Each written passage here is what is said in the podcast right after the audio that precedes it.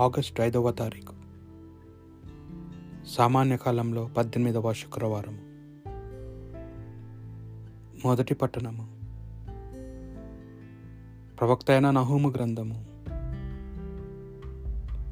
నినివే నిన్ను నాశనము చేయువాడు నీ మీదకి ఎత్తి వచ్చిచున్నాడు.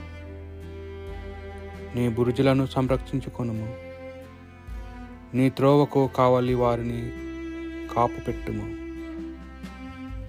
నీ సైన్యమును ప్రోగు చేసుకొని పోరునకు ఆయుత్తము కమ్ము కమ్ముకు నీ విరోధులు ఎర్రని డాలును చేబూని ఉన్నారు.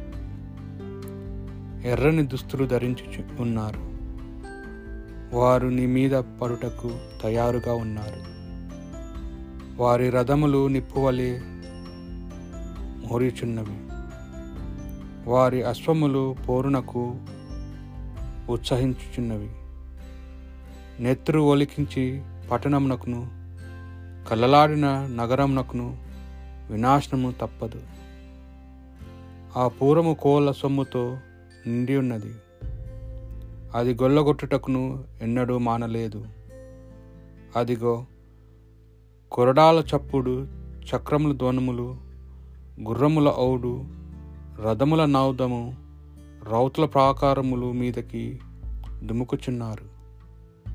కత్తులు మెరుగుచున్నవి ఈటలు కలకలలాడుతున్నవి శవములు కుప్పలు పడుచున్నవి. పీనుగలు అంతము లేదు.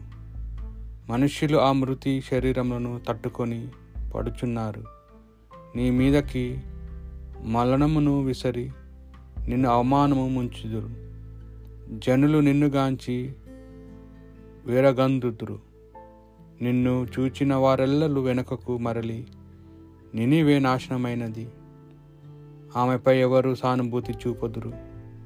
ఆమెనెవరు ఓదార్తురు అని పలుకుదురు. ఇది ప్రభువాక్.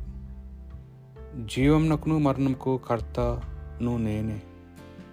ప్రభు శత్రువుల మీద పగ తీర్చుకొను వారు తప్పక పతనము చెందుదురు. వారికి వినాశనము దాపురించినది. ప్రభు తన ప్రజలకు న్యాయము జరిగించును. తన సేవకుల మీద కరుణ చూపును. అతడు వారి నిస్సహాయతను గుర్తించును. వారు ఎర్రలను నాశనమగుచున్నారని తెలుసుకొను జీవముకు మరణకు రక్తను కర్తను నేనే. నేనొక్కడనే ప్రభువును నేను తప్ప మరి యొక్క దేవుడు లేడు. జీవమునకును మరణమును కర్తను నేనే. గాయపరిచినదియు నయము చేయదనియు నేనే. నాకెవరుకును అడ్డు రాజ్ రాజులకు? జీవమునకును మరణముకును కర్తను నేనే. తలతల్లాడు నా కత్తికి పదును పెట్టి న్యాయమును జరిగింతును. నా శత్రువుల మీద పగ తీర్చుకొందును. నన్ను ద్వేషించిన వారిని శిక్షింతును. పునిత మత్తయ్య గారు రాసిన సువార్త సువిశేషంలోని భాగము. నన్ను అనుసరింపు గోడువారు తన తన్ను తాను పరిధించుకొని తన శిలువను తీసుకొని నన్ను అనుసరింపవలను. తన ప్రాణమును కాపాడుకొనుచున్నవాడు దానిని పోగొట్టుకును నా నిమిత్తము ప్రాణమును దారపోయేవాడు దానిని దక్కించుకొనును. మానవుడు లోకమంతటిని సంపాదించి తన ఆత్మను కోల్పోయినచో వానికి ప్రయోజనమేమి?